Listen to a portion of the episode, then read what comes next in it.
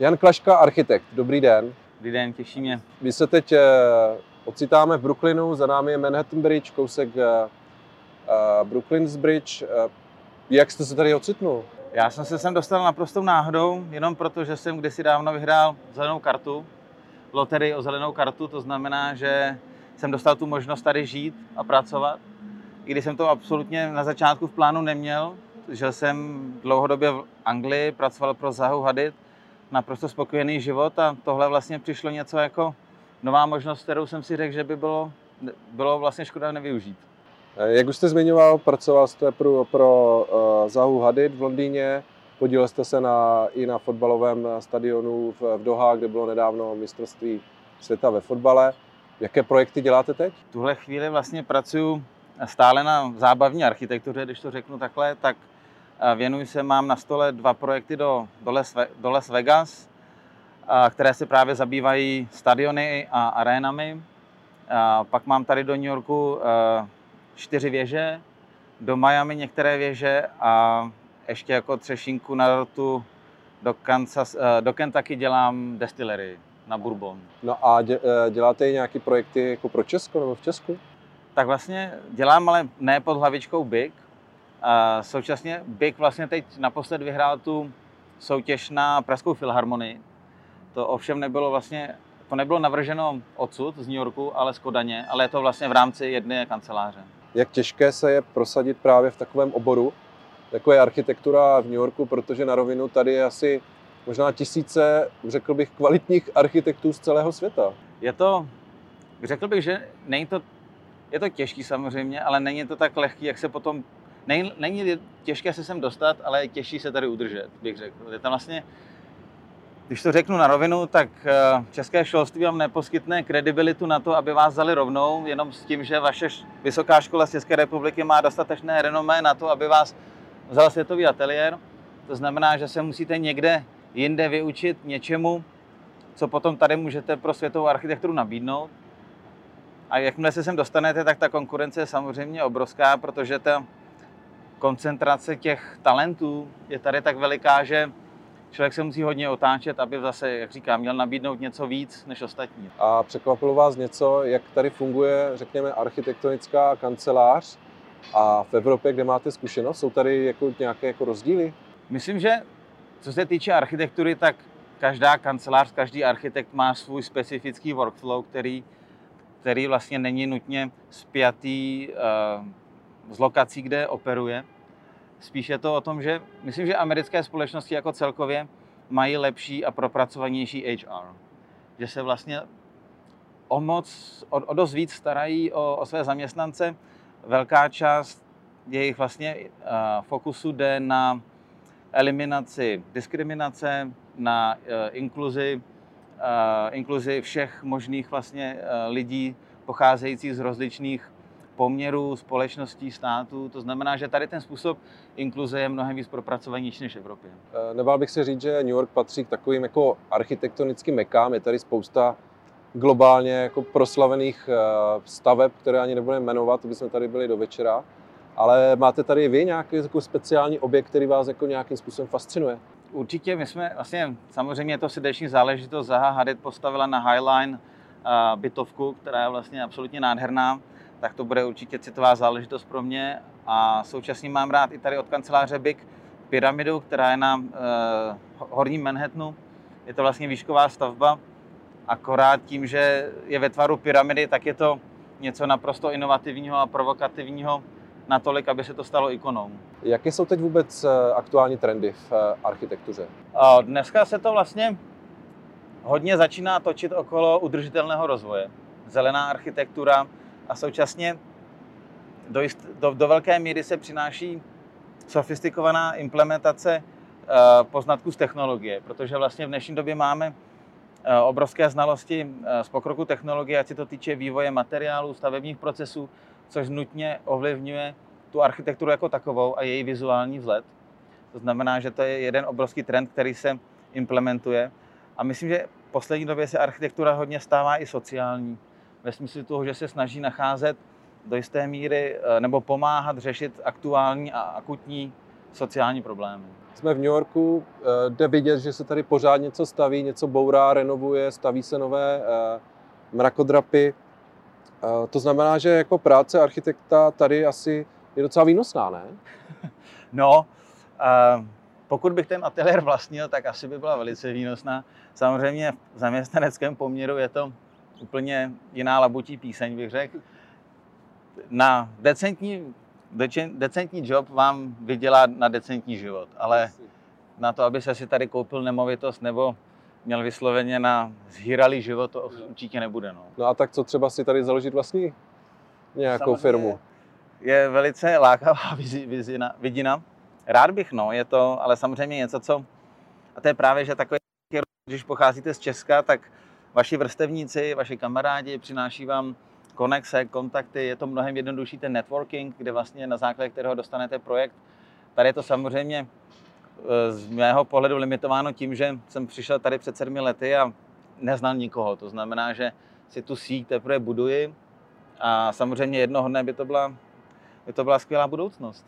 Ale takže je to jako tak trochu jako v plánu, že jako by si to mohlo zkusit. Já myslím, že každý architekt trošku jako pracuje někoho jiného doby, než se mu naskytne něco, na čem se může osamostatnit a co by ho vlastně uživilo. A na základě toho si vybuduje vlastní, vlastní ateliér. No. Jak jsou na to vůbec čeští architekti nebo obecně architektura v porovnání se světem? Eh, jsou v nějaké jako špici nebo někde jako spíš v závětří? Já myslím, že v Čechách vzniká skvělá architektura, velice kvalitní. Čeští architekti jsou určitě kvalitní. Akorát bych tu českou architekturu úplně nenazýval porovnání se světovým měřítkem inovativní. Je to vlastně, jedeme si to starý, dobrý, eh, osvědčený, fungující. A samozřejmě i to český prostředí tomu úplně nepomáhá, protože ta inovace potřebuje rychlost a ta inovace potřebuje rychlý stavební proces a legislativně dostat to z papíru na stavbu v co nejkratším možném měřítku. A to se u nás v Čechách zatím moc neděje. No. Už jsme to trošku zmiňovali, že na ten decentní život eh, v New Yorku vlastně si vyděláte, ale Amerika je známá spousty problémů. Jako hodně se ví o zdravotním pojištění, které je jako opravdu hodně drahé. Nájmy tady v New Yorku jsou kolikrát astronomické, tak jak se s tímto potýkáte? Je to, je to naprostá pravda, je to zase ale založeno nad tím, že americká společnost je založená na úplně jiných principech než ta česká. Tady vlastně Amerika fandí individualismu, tomu, že ten systém vám vlastně zasahuje do vašeho života naprosto minimálně. To znamená, veškeré vaše průšvihy, ale i úspěchy jsou vaše. Hmm. To znamená, jakmile, se, jakmile máte úspěch, tak většinou ten úspěch je mnohonásobně vyšší než, než v českých zemích. A když máte průšvih, tak samozřejmě několikanásobně vyšší. No. Hmm. A mít to zdravotní pojištění je vlastně něco, co se poslední dobou stalo i motivací pro spousty lidí dostat se a vyšvihnout se na místo tam, nebo do kanceláře, kde vlastně vám poskytnou a proplatí zdravotní pojištění.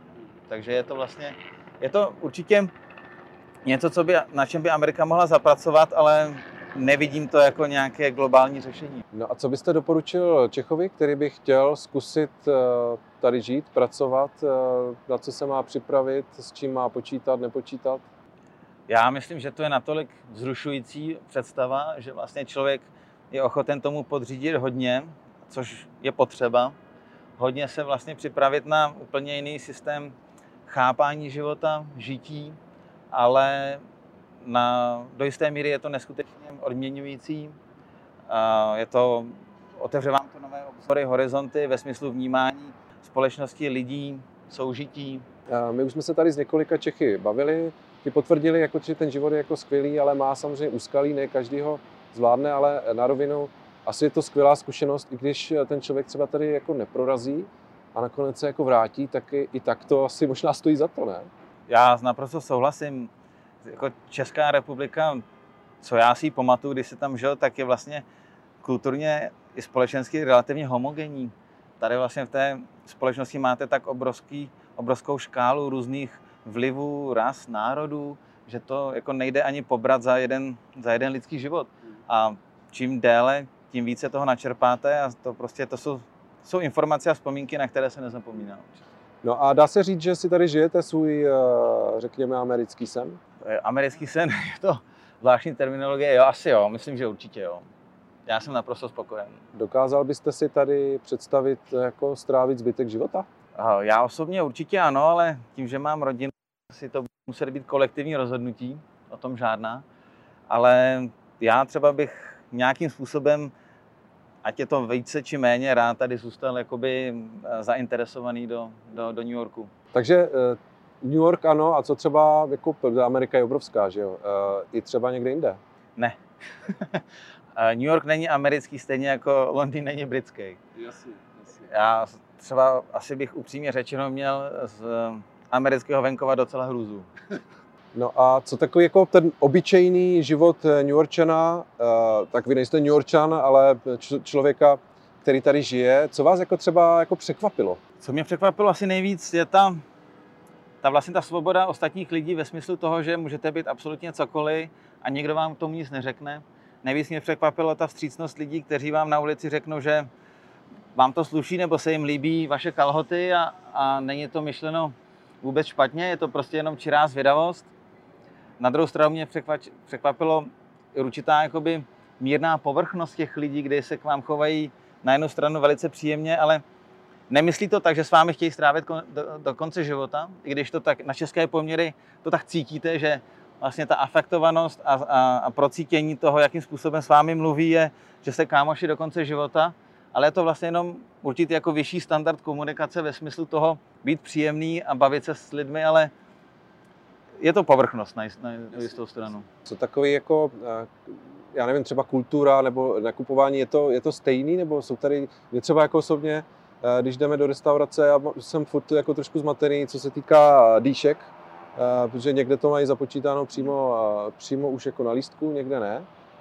Jako je to trošku odlišné od nás, tak je, je, i z tohoto pohledu jste třeba zažil něco, co vás překvapilo, na který nejsme my, řekněme, Evropané zvyklí? Tak první, je to pravda, no, je to, ale je to jenom o zvyku, to si párkrát vyzkoušíte, kolik máte dát dýško, jestli vám to hodně chutnalo, nebo personál byl skvělý, tak dáte víc, jestli se vám to zas tak nelíbilo, tak dáte prostě míň. Samozřejmě nemůžete se sednout kam chcete, musíte počkat, až vás usadí. Je to trošku jakoby do jisté míry nesvoboda, že si nemůžu sednout kam chci, musím počkat, kam mě zakastují, kam mě vlastně jakoby dovedou. Nepříjemný pro mě, ale člověk si na to zvykne. No. No a co třeba cestování, protože samozřejmě tady je, jsou miliony aut, eh, zácpa na každém rohu, ale naopak jsem tady viděl hodně jako cyklistů. A viděl jsem i dokonce, mi přijde, že ti řidiči jsou tady daleko tolerantnější než u nás, jezdí pomaleji a dávají přednost jak chodcům, tak těm cyklistům. Eh, je to tak, taky, taky to tak máte stejný pocit jako já? Mám, mám, souhlasím. Je to uh, New York vlastně, vlastnit auto v New Yorku je spíš bolest než výhoda a proto já vlastně jezdím celou dobu na kole. Ten MHD tady je celku rozvinutý, metro je trošku divoký, ale funguje. Máte tady ferry, máte tady vlastně jakoby lodě, které vás, které vás dokážou do, uh, dopravit kamkoliv. To znamená, i ty řidiči jsou na to zvyklí, protože ty ulice jsou relativně více přeplněné než v Čechách. To znamená, že člověk musí dávat pozor, aby nikoho nesrazil.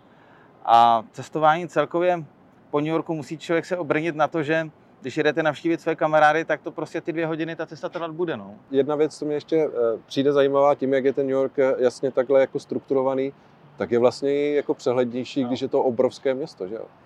To naprosto souhlasím. S tím vlastně, tady, když třeba bych mohl porovnat Londýn s New Yorkem, tak v Londýně se člověk trošku po, já nevím, po pěti letech cítil malinko klaustrofobně, už jenom proto, že všude je třípatrový cihelný dům. Ty ulice jsou klikatý, to znamená, že vlastně aby vy jste opustil tuhle tu urbání, urbání texturu, tak strávíte tři hodiny v metru, autobusu, ve vlaku, abyste se vlastně dostal někam jinam. Tady stačí jakoby se kouknout, odejít a buď vidíte oceán, vidíte výškové budovy, vidíte jakoby horizont. A to mi přijde strašně jakoby pro mě osobně uvolňující, že vlastně nemám takovou tu klaustrofobii z města, ale pořád člověk tady vlastně cítí a vidí otevřenou krajinu. To byl Jan Klaška, architekt. Děkujeme za rozhovor. Děkuji moc krát, že jste mě měli.